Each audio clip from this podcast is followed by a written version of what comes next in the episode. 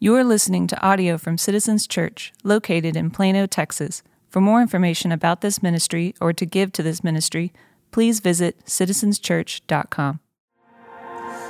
Good morning, church. How are you? Awesome. Thank you. Wow. Matthew 5, verses 13 through 16. That's where we'll be. We'll go to a few other uh, passages this morning, but that's where we've been for the last few weeks. And really, what we're doing is we're looking at the two metaphors that Jesus uses in the Sermon on the Mount the, that his people are the salt of the earth, they are the light of the world. And we're asking about those metaphors. What does that mean for us? And so we'll continue doing that this morning. Welcome to any of you maybe watching online. And then for any who, I know that some, it might be your first time here. We're so glad that you chose to worship. And then for others, because of the season that we're in, this could be uh, your first time here in a long time. And so welcome. Pray the Lord has already ministered to you and you being here. Uh, what we've been doing is we've been asking, what does it mean to be salt of the earth and light of the world? And a couple weeks ago, we kind of explained the exposition of that. And then the last two weeks, we've been applying that. So looking at areas of, of darkness in the world, looking at areas of injustice in the world, and saying, what does it look like to be a prophetic people? What does it look like to be a salt and light people, uh, defending the sanctity of all life? That was two weeks ago, from womb to tomb, saying that everyone is made in the image of God. And then last week, considering in a world that's very divided, especially along the lines of race and ethnicity, but we belong to the story where one day all, uh, every tribe and tongue and people and nation are united together, that we will worship God for all of eternity as a people who are diverse but not divided. And so, what does it look like to be a people who, who live out of that future right now uh, in the present? This morning, if you have been here for any length of time, a year or more, you know that those are kind of staple conversations we have in January. This morning, I want to add to that uh, kind of Rolodex of conversations by having a, a conversation that we haven't had together uh, on the relationship between your faith and your work. Your faith and what you do for a living or what you hope to do one day for a living. Uh, that question, what do you do for work? It's a real common question. If you uh, meet people, if you are starting a relationship uh, with anyone, usually at some point the question is, What do you do for work? And that gets brought up. That's a, a common question we ask one another. That is a question that will sometimes put me in uh, interesting situations because I'm a pastor. Uh, I've been in ministry since I was 19 years old, and so for the last the greater portion of my adult life, when someone has asked me that question, my answer has been a ministry answer. The last three or four years, you know, it's been I'm a pastor, and, and here's oftentimes what happens that question answer will elicit a few different responses. Someone will say, What do you do for work? I'll say, I'm a pastor. And sometimes they just kind of stare at me. And they're like, So, like a, like a pastor of like kids, like young people? like, no, actually, like a pastor, pastor of a church. And they'll just look and, and say something like, Gosh, you just look so uh, inexperienced, or something like that, right? Which is fine because I feel so inexperienced. Or, one of my favorites, that's not my favorite, is I'll say I'm a pastor, and then um, they will just immediately start sharing their opinion with me about anything, but mostly like their kind of hot sports opinions about what's wrong with the world, right? Or what's wrong with people. Like I become kind of like their own personal complaint department to God or something like that, which is interesting. So when that happens, if, if they ask, What do you do? I say, I'm a pastor. And then if they're the complaint person, sometimes they'll say, you know, where do you pastor? We'd love to come visit. And I'll always say, I pastor a church called The Village in Flower Mound. We'd love for you to come see us anytime. Uh, sometimes I'll say, I'm a pastor, and they will, this is my favorite, uh, they will immediately ask for prayer about something, which is so special. To meet a stranger and to get to immediately enter into the conversations that they're having with God. And it really is an honor. Here's my point I have a profession a vocation that in everyone's mind is directly connected to my religion. I have a vocation that is directly connected to my belief. In everyone, just culturally, to be a pastor is okay, he, he's like really serious about God, right? Most people would at least consider that. And so I can't talk about what I do without also talking about what I believe because that connection is just culturally made in people's mind. To be in ministry is to kind of work for God, right? I'm willing to bet that that's not true for most in the room. I'm willing to bet that's not true for you, that in other people's mind, what you do for a living is not directly connected to what you believe about God or directly connected to your religion. Like, for most of you, like if somebody says, Hey, what do you do for work? and you say, you know, I sell insurance, I doubt they respond, gosh, will you pray for me? Right? That probably just doesn't happen. And it's probably true for what most of what you do. Because in the mind of our society, your work and your faith are not directly connected. Here's my question this morning Is that true? According to God, is that true?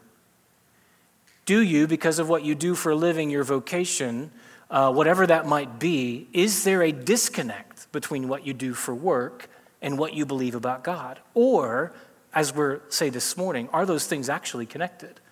Uh, is there actually a way that your faith informs your work, right?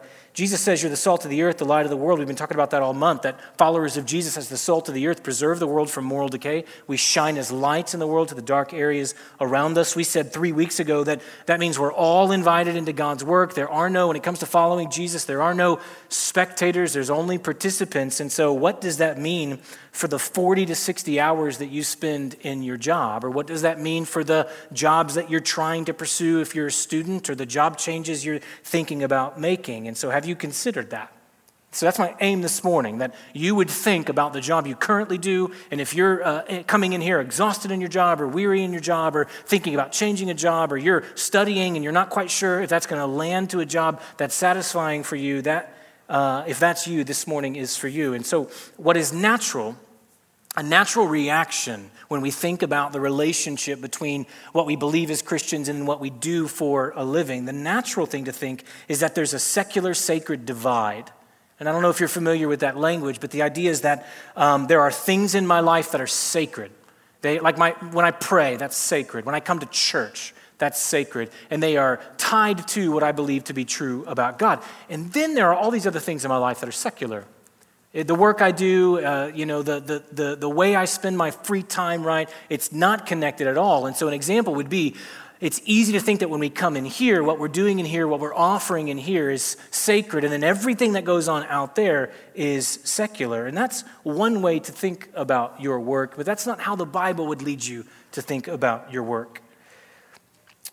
Consider some of these passages from Scripture that as followers of Jesus, God would have all of our life brought wholly and completely in full surrender under the reign and rule of Christ, and that includes our work. So consider what the Bible says about your work. Genesis chapter 2, verse 15, it says, The Lord God took the man and put him in the Garden of Eden to work it and keep it. That's Genesis 2. When does sin enter the world? I'll give you a hint. It comes right after the number 2. Genesis 3. Okay, so God wires his world with work in it before or after the world breaks? Before. So God creates a world and he creates it through this rhythm of work and rest, six days of work, one day of rest. And then he calls humanity into that same rhythm. And so, what you see in Genesis 2, it does not say God put man in the garden to rest and enjoy it, even though that's true.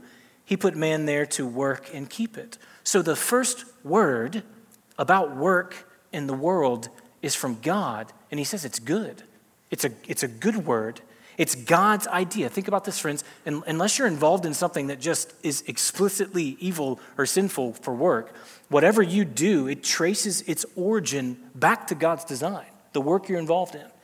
Ephesians 6, we'll jump way ahead in the Bible story, but Paul is talking to bond servants. These are people who are at the absolute lowest in economy. The work they did was really menial. And he says this to them He tells them to work not by way of eye service as people pleasers, but as bond servants of Christ doing the will of God from the heart, rendering service with a good will as to the Lord and not to man, knowing that whatever good anyone does, this he will receive back from the Lord, whether he is a bondservant or he is free. So it's a class of people that are doing a work, involved in a work. It's their livelihood, and society considered it to be the absolute bottom rung.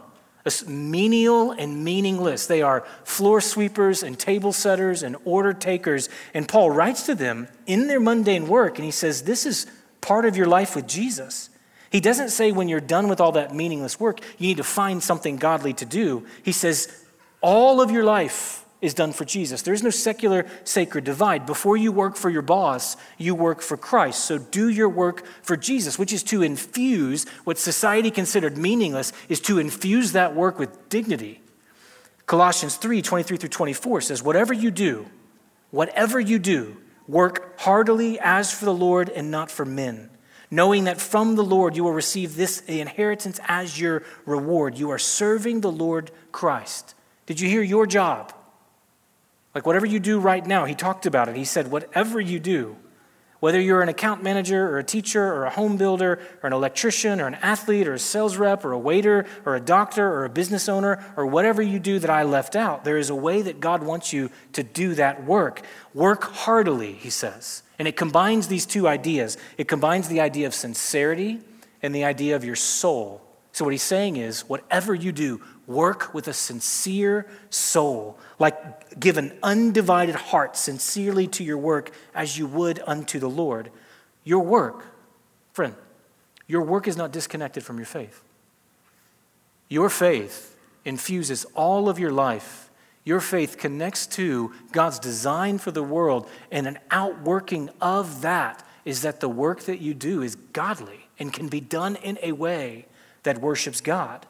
God cares and wants your work to be for him. And so, so real quick, this includes, this includes your witness at work. It certainly does include that. It includes sharing the gospel with your coworkers, for sure. It includes thinking winsomely and wisely about what that looks like depending on the industry that you are involved in. Next week, one of our elders, Kevin Evans, who's been a missionary, he's been a pastor, he's going to talk all about the importance of evangelism and missions in the life of a Christian, uh, sharing our faith with those around us and those around the world. And so it includes your work. But, but here's what I want us to hear it is not limited to just sharing the gospel at work. What I mean by that is there is something godly, there is something God honoring about the actual work you do. It's not simply just trying to baptize your work in Christianity, but seeing that because of your Christianity, your work is tied to the design of the world, God at work in the world. Ben Witherington, he's a New Testament scholar.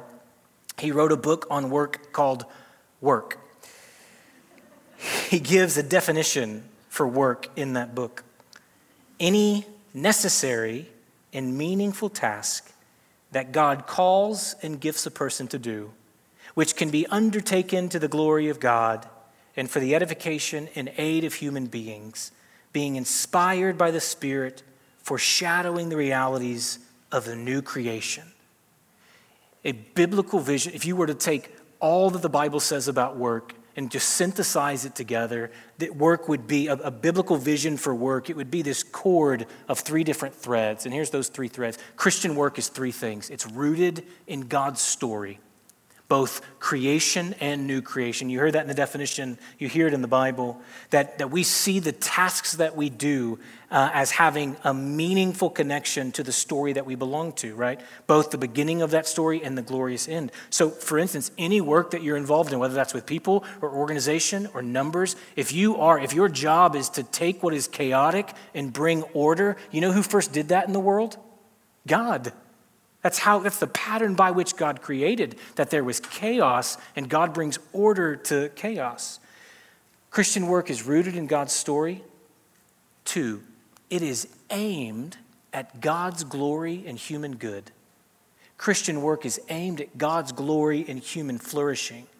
It seeks to honor God and bring good to others. God made the world to rely on Him. God made a world that needs Him. And so any work that we do it has the potential to bring glory to God and to bring good to others, if that's meeting needs, if that's creating culture, if that's serving in any capacity. And then three, Christian work combines your calling and your character in a specific vocation.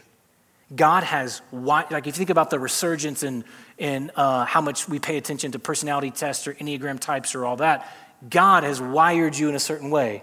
God has given you certain gifts. You've got a specific story and personality. And while I don't think that that means there's only one job for you, like the equivalent of like a career soulmate or something like that, I do think it's important to ask what kind of work has God equipped me to do? How has God uniquely made me, designed me to be deployed into the world for human flourishing and the glory of God, right? And to do that out of righteous character. So, whatever job you do is this infusion of what God's called you to do, wired you to do, and then the character that He's forming in you to make you look more like Christ. aimed at God's glory and human flourishing, rooted in God's story, a combination of your calling and your character. That's the grid through which every Christian should run their job through. If you're considering making a job change, if you're considering what would God have me do with my life, think about what can I do? How can I most uniquely and most precisely and most faithfully match those three criteria? We'll unpack that a bit more. I want to serve you, friends, by giving you really specific examples of what that looks like towards the end of our time together. But before that, I need to say two things. If this is what work is, if this is what Christian vision for work is, there are two things that it's not that that dominate the societal way that we talk about work and think about work. And they're two ends of a spectrum. One is work is not God. It's not God. We talk about work and career and job from an early age in ways that set us up to worship our work. We talk about it and think about it early on in ways that, set, that, that, that, that condition us to place, place expectations on work that work simply cannot carry and work simply cannot satisfy. Like, think about how early on we start to consider the question what do you want to be when you grow up? And I know it maybe not, it's not meant to do this, but early on, think about in your psyche, in your mind, how much being is connected to what? Career. And being is connected to vocation. The answer has changed throughout the years, right? So it used to be you ask a kid that, and they're like, I want to be an astronaut, I want to be president. The other day, my son was talking, and he said, When I grow up, I want to be a YouTube star. And I'm like, Okay, okay um, we're going to need a real strong plan B. Like, uh, let's just call it plan A, and then if the YouTube thing works out, that's great. The answers change, but the question is the same. And so, so early on in life, as we start to think, uh, about becoming something, it is inextricably tied to what we're going to do for a living. Think about this, friends. Your vocation is part of who you are, for sure. It, you, can't, you can't change that. You can't escape that. There is something about what you do that is connected to your identity, but it's so much more than that. Think about this. Think about all of the ways a Christian could answer that question that have nothing to do with career. Kid, what do you want to be when you grow up?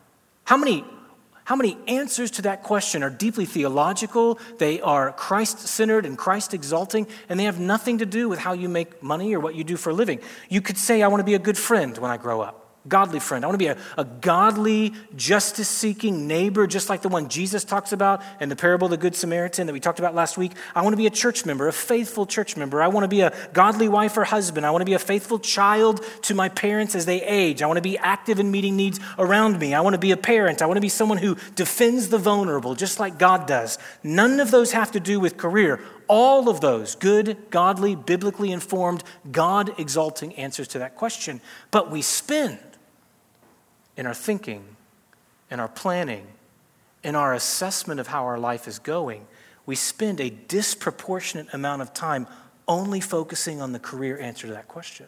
You know why? Because we live in the Western world, and in the Western world, we are sold and we've bought into a story where meaning in life doesn't come from God, meaning in life is self created. And we are sent into the world trying to create meaning and value for ourselves. And there's a challenge. This should sound familiar. There's a challenge. On one hand, it says, make something of yourself. And that's the Western challenge. And then on the other side, there's a promise you can be whatever you want to be. Dream big, follow your dreams. And so the challenge is make something of yourself, which feels so daunting. And then the promise is the ceiling is sky high. You can become whatever you want to become, right? You can dream however you want to dream. And then what that does is that uh, challenge, make something of yourself, combined with that promise, you can be whatever you want to be. It sets a standard that if in my career I'm not living my dream, then I'm not living at all. If in my career I haven't made something of myself, right? Which now means famous, well known, super successful, right? Then I'm somehow failing. And so, what you'll see, I think one of the struggles that we have in evangelicalism right now, just in the Western world, is one of the challenges is we see so many Christians who will so easily neglect all of the other answers to the question. Like being a good friend, neighbor, husband, wife, faithful child to aging parents, mom or dad. Often those fall on the priority list because we believe the answer that matters most is answered by what we do for a living. Look right at me, friends. Your work is not your God. Work is not God. Let me say it another way. You do not get your worth from your work. You don't get your worth from your work.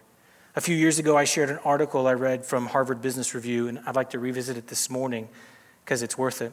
Uh, it was an article that talks about it. it uh, Harvard Business Review had interviewed these massive companies, these businesses, these organizations about their hiring process. And one of the things that they discovered is there's a kind of person that these Fortune 500 companies will seek to hire because they make great workers. And the Harvard article called that person, it named that person the insecure overachiever. Here's the quote from the article Elite professional organizations deliberately set out to identify and recruit insecure overachievers.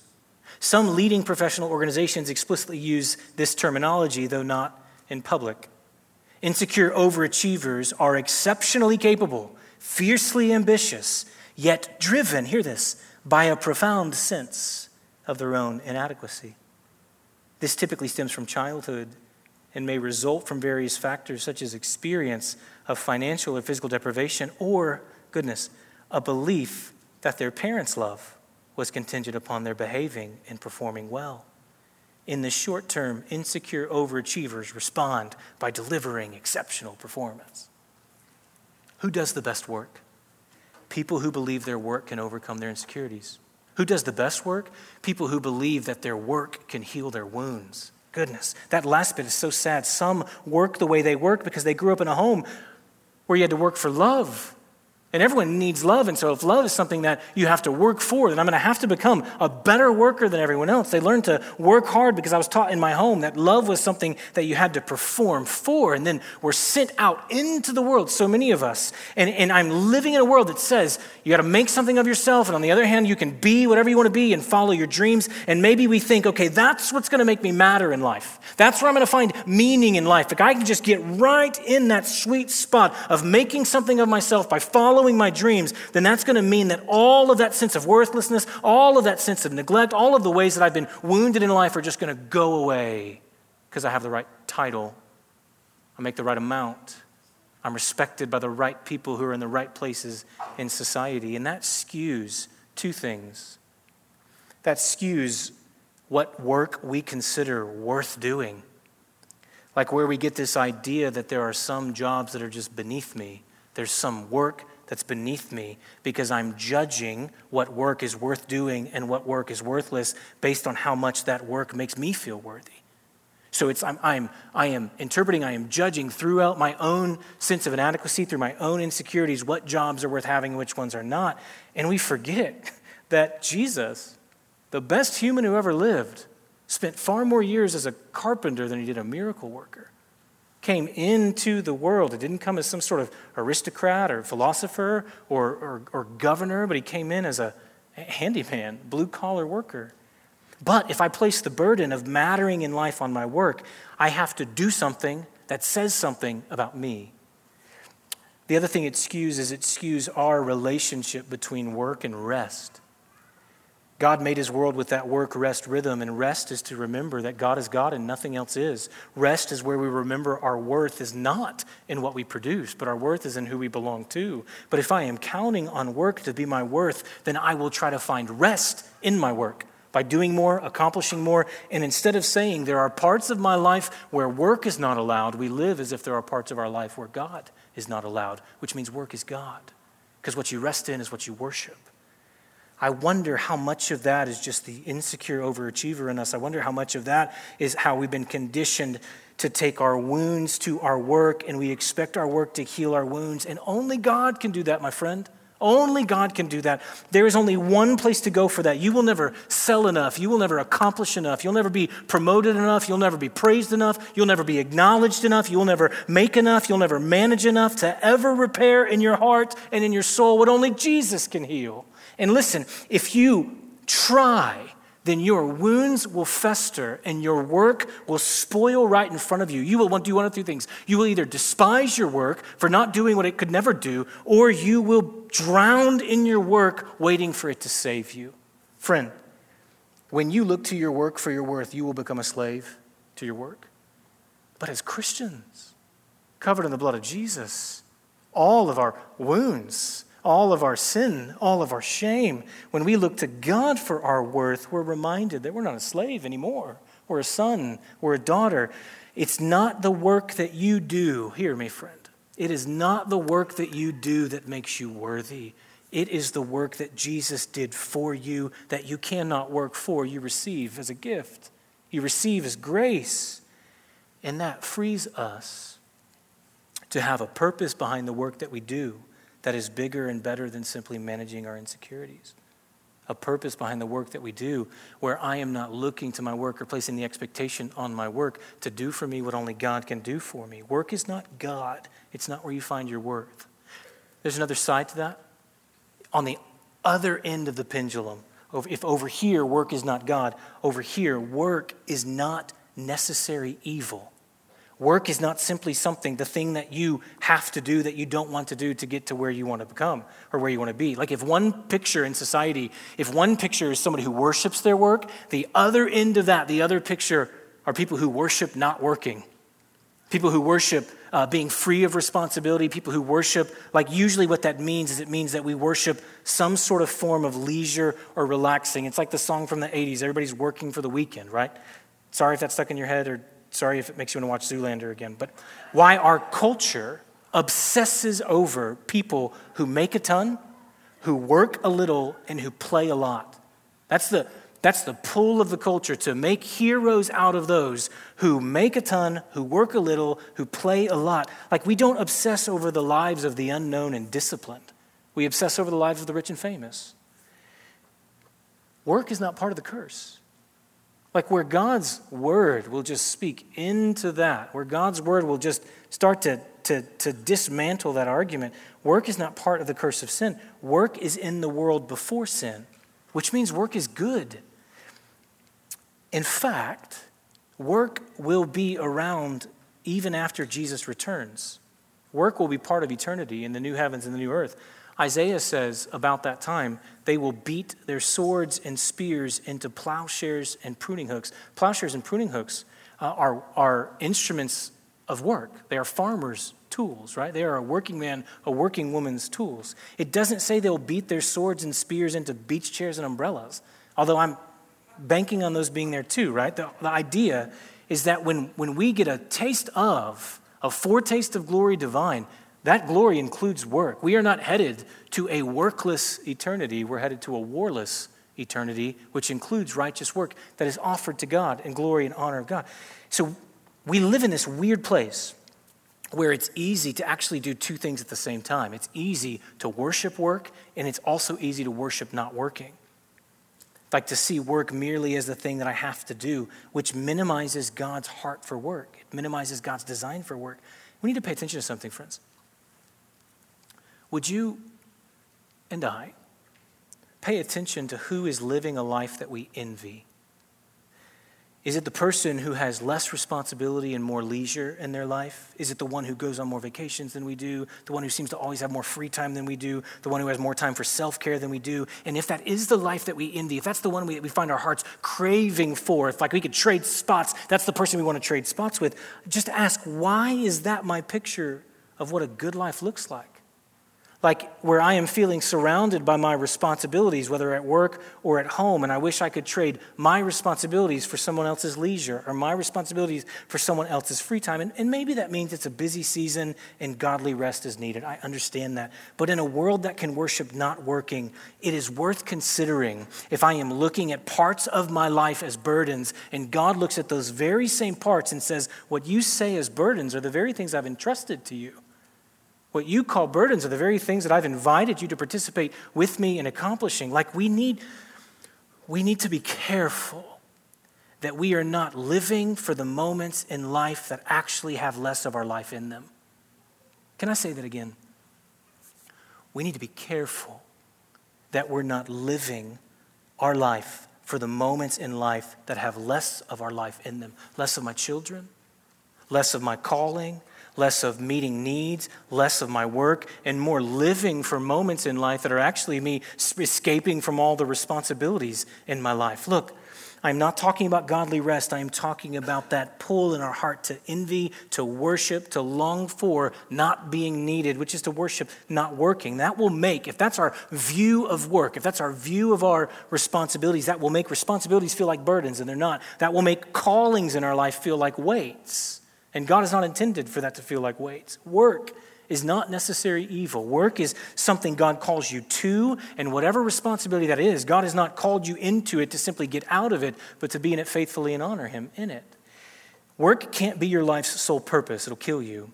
But every life needs to be involved in work that serves a purpose, a purpose that's greater than just getting to the end of the work. So we're back to Christian work, rooted in God's story, aimed at God's glory and human good, which is a combination of your calling and your character. What does that look like? What would that sound like in the life of a Christian in various different vocations for them to articulate how their faith and their work are together? That's a great question. I'm glad you have that question. I had the same question. So I asked that question to 10 of our church members from all different vocations. I said, How does your faith inform your work? These are men and women who know it's rooted in God's story. They know it's aimed at God's glory and human flourishing. They know it's a mixture of calling and character. And I just said, How does your faith inform your work? And they all responded. I'd like to share those responses with you. I asked one of our members who owns a real estate company, How does your faith inform your work? He said, As a Christian in the workforce, pursuing excellence in my work is the first form of generosity and love I provide my community. I believe I'm most Christ like when I prioritize the needs of my clients over my own and focus my attention on providing them the best service possible. I love this. And because my God holds the keys to the storehouses of all that I need, I don't have to focus on how much I can take from this city, but on how much I can give. In a world of selling, he says, I'm not first a salesman, I'm a servant.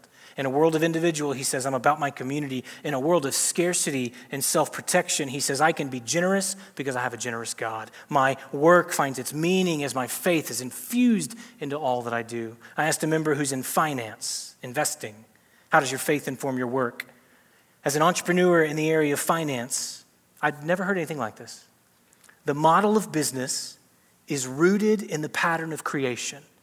God deployed his resources knowing there would be great sacrifice, because in the end he knew that it would be eternally worth it. He knew there was a future of people from every tongue, tribe, and nation worshiping and glorifying him forever. To a much less degree, that's what I do as a business owner in finance. I see a need. I invest capital at great risk to fill a need and to bring about flourishing for others for their good and the glory of the Father. Did you hear that? Okay, you're in this world of finance. How do you make sense of what you do as a Christian? And he said, I make sense of it because of God's story. Not the story of consumerism, not the story of get rich quick, not the story of, of, of get all that you can and keep all that you get, but the story of creation, the pattern of creation, a God who sacrificed, who deployed his resources. And he says, I think about my work through that lens for God's glory and the good of others in finance, and that's why it matters.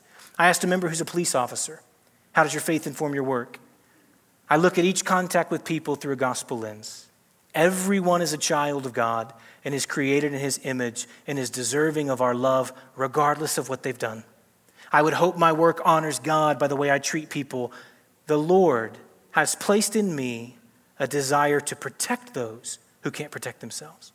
My heart breaks for people who cannot defend themselves. My desire to please the Lord is my strongest motivation for doing the right thing and working hard, even when people aren't watching. I mean, if you're to get pulled over, don't you hope this guy pulls you over? You hear in him a calling that God has placed in his life. One theologian that I read this week said that calling for a Christian is when your deep gladness meets the world's deep need.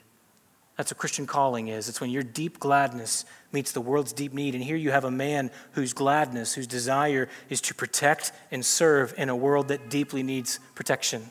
And so God has called him into a vocation, given him authority and power that he doesn't abuse, given him authority and power that doesn't become an ego trip for him, but given him authority and power to do a job with grace and dignity and righteousness, seeing everyone is made in God's image, even when no one's watching asked a member who's a teacher, How does your faith inform your work?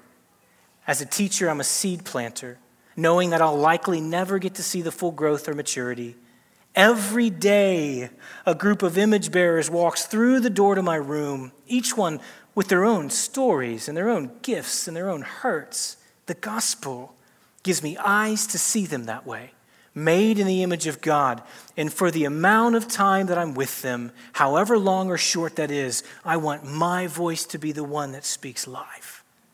Goodness, the, the potential a teacher has to make a difference in the lives of young, impressionable, confused minds and hearts. And to hear the heart of this teacher, and friends, I can't, for those teachers, I can't imagine how difficult it's been being a teacher in this season that we've been in. But to hear the heart of this teacher, God, you have given me a small amount of time, and you've given me a room, and you, oh, every day you fill that room with your image bearers, and you've given me a voice, and I want my voice to sound like yours, God. It's beautiful. I asked a member who's a stay at home mom. How does your faith inform your work? I know that's different than other vocations. The Bible would not categorize that as a vocation, but categorize it as discipleship in the home because both father and mother, regardless of if one or both work, uh, has that call on their life to parent. But I'm mindful that many, when you're asked, What do you do for work? your answer is the hardest job there is. I, I'm home all day with my kids. And that is a work that is mostly unseen, and it's a work that has in it a unique vocational privilege that any other job doesn't, but this unique privilege of caring for your children as God's child. So this mom says, I try to represent God to my kids in moments of correction, remembering how God corrects me with patience and kindness and not condemnation. I try to remember how Jesus was available and intentional with people and try to let my kids feel seen and heard and enjoyed. The Lord understands, she says, the burden of parenting so that after a difficult moment or a mundane moment or even after a win, God is a safe place for me to come and find compassion. He is the only witness sometimes to the hard moments and mundane moments and wins, and I'm grateful to know that I'm not alone. I feel seen and loved, and His love is the well I can keep coming back to. The joy of knowing that all I'm trying in my work as a parent to be, all that I'm trying to imperfectly be, God is always those things to me. And I get to represent Him in my home. And you know this, if this is what you do for a living, God sees you. Would you hear that? That God sees you. He sees your work in the home. He sees your tired hands and your tired eyes. He sees all the moments that are unnoticed in the world. And as my friend says, even when you feel empty, God is love, and that love is a deep well for you, my friends. I asked a member who's a nurse, How does your faith inform your work? Being an RN in the ICU has been beyond what I could ever imagine. With COVID, can you, can you even imagine? Chaotic and difficult and stressful it's been for our nurses. Being an RN in the ICU has been beyond what I could ever imagine, with COVID complicating the way we work as well as weighing emotionally on us all. Here, I find myself praying more for my coworkers and patients' families for hope and peace and comfort, reminding them that God is as sovereign in the unknown as He is in all of our situations. She says, I work in chaos, I work around things that are broken, but I can be as a Christian who knows the story of work, I can be a person of peace and prayer and comfort because God is sovereign. I can be a signpost in the difficult places of the care and control of Almighty God. I asked a doctor, How does your faith inform your work? Practicing medicine is the intersection of my spiritual gifts and God's kingdom purpose for my life to meet physical needs for the sake of human flourishing. Through this work, I personally experience a glimpse of God's character as seen through the person of Jesus, the good physician. God has given the common grace of medicine, and with it, the ability to offer care and healing where the effects of the fallen world have broken down the body. And so, this doctor stands in a room with a front row seat to how sin affects our world, breaks every part of our world, and gets to experience and represent God's character as the one who's the ultimate healer. It's beautiful, and that work matters. I asked an artist, a designer. God created the world, she said in a way that communicates his beauty and stirs the affections of his children toward him. The work of my hands as a believer should open the door to allow others to see God as most beautiful and to be surprised by the awe and wonder that is all around. I hear from the Lord. I see his goodness, I see his mercy and his love and his care for me when I get to help people see creation rightly. If God is the original creator and I am made in the image of God, then creating is just a natural outworking of my relationship with him. Pope Benedict said the greatest witness the church has is her saints and her art that of all people, Christians should see and seize the potential to create beautiful things in a way that points to a beautiful God. And here he has wired this woman as an artist with gifts that can take what is disordered and make something beautiful and can remind all those who walk into a room, all those who see a painting, that our God is a beautiful God. And our God is the kind of God that takes beauty from ashes, the kind of God that takes a blank canvas and creates something majestic. Okay. In all those answers, did you hear it? Ten people that belong to the same church you belong to. Did you hear God's story? What God has done, what God is doing through them. You heard examples across the spectrum of vocations of how work is rooted in the story of God. It's aimed at God's glory and human good. It's combining calling and character. You didn't hear, my work is over here and my faith is over here. You didn't hear the secular sacred divide. No, you, you, you heard that God has so infused my faith that it's coming out of my work. You didn't hear my work is God. You didn't hear work is meaningless. You heard that Jesus, in his rule and reign over my life, has so overcome, and I have so surrendered every aspect of my life that I'm looking at my work, at how I can be a part of God's work in the world, what God's doing in the world. And what you heard, Citizens Church is just a glimpse of how we together are being salt and light right now. Like, I read these answers as they came in this week, and I was just struck by how, in a season of difficulty, in a season where there's so much unknown, that God has done, just in the examples I read, God has placed our church in a myriad of places in our county, a myriad of places around, and He's placed them there as beacons of hope and goodness and truth. And I just took great encouragement in a season that's been difficult. I took great encouragement that God is still at work through His people that the mission of God has not stalled, and we get to see a small picture of how that's happening through our work in classrooms and ERs and doctors' offices and through art and through police officers and moms and dads and business owners and you. And you. What do you do for work? What do you hope to do for work? How do you see your work? God, who loves you and who saves you and who made you and wired you and equipped you, has deployed you somewhere now to work in a way that situates in his story, that brings him glory and honor, that is for human flourishing and good, that is this unique mixture of what he's called and equipped you to do and the character that he's forming in you through Jesus. Would you pray with me? Father, I thank you for these, my brothers and sisters. Just want to create some space for us to talk to you, God.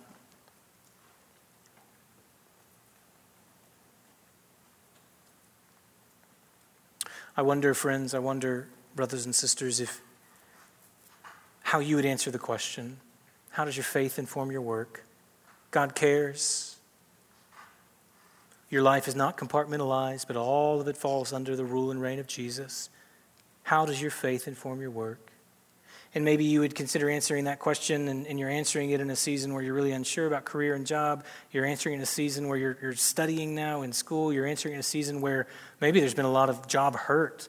Maybe work environment or something about it's really, really difficult, and you're trying to navigate what it looks like to respond righteously and to respond wisely and and God brought you here this morning to just consider, to be reminded that whatever you do, to be reminded that the work that God has called you into, He's called you into, that your work would be worship, that your work would be an offering to Him.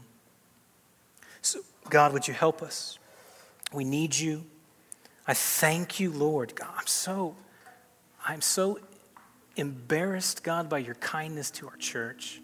Just to get a small picture of I get to see what it looks like when we gather on a Sunday morning, and you're so kind, but, but just to get a glimpse of how you have deployed the people of this church from Sunday to Sunday, how you've sent them into the world, you know, Monday through Friday to live courageous, selfless, generous, gospel centered lives in all different places. Would you take that, what is already true, would you multiply it among us, God? Would you would it be contagious among us, Lord?